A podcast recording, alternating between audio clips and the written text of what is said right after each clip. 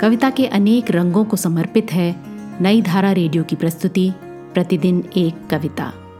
कीजिए अपने हर दिन की शुरुआत एक कविता के साथ।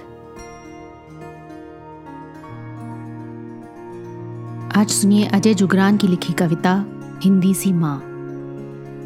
सुनिए ये कविता मेरी यानी आरती की आवाज़ में। जब पर्दे खोलने पर ठंड की नर्म धूप पलंग तक आ गई तो बड़ा भाई गेट पर अटका हिंदी अखबार ले आया माँ के लिए। तेज़ी से वर्तमान भूल रही माँ, अब रजाई के भीतर ही बैठ, तीन तकियों पर टिका पीठ, होने लगी तैयार उसे पढ़ने को। सर पर पल्लू, माथे पर बिंदी, हृदय में भाषा, मन में जिज्ञासा, हाथ में हिंदी अखबार। और उसे पढ़ने को भूली ऐनक ढूंढती मेरी माँ।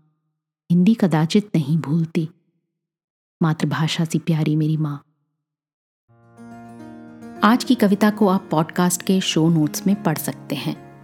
आप जहाँ भी प्रतिदिन एक कविता सुन रहे हैं, वहाँ अपने कमेंट्स शेयर करना ना भूलें।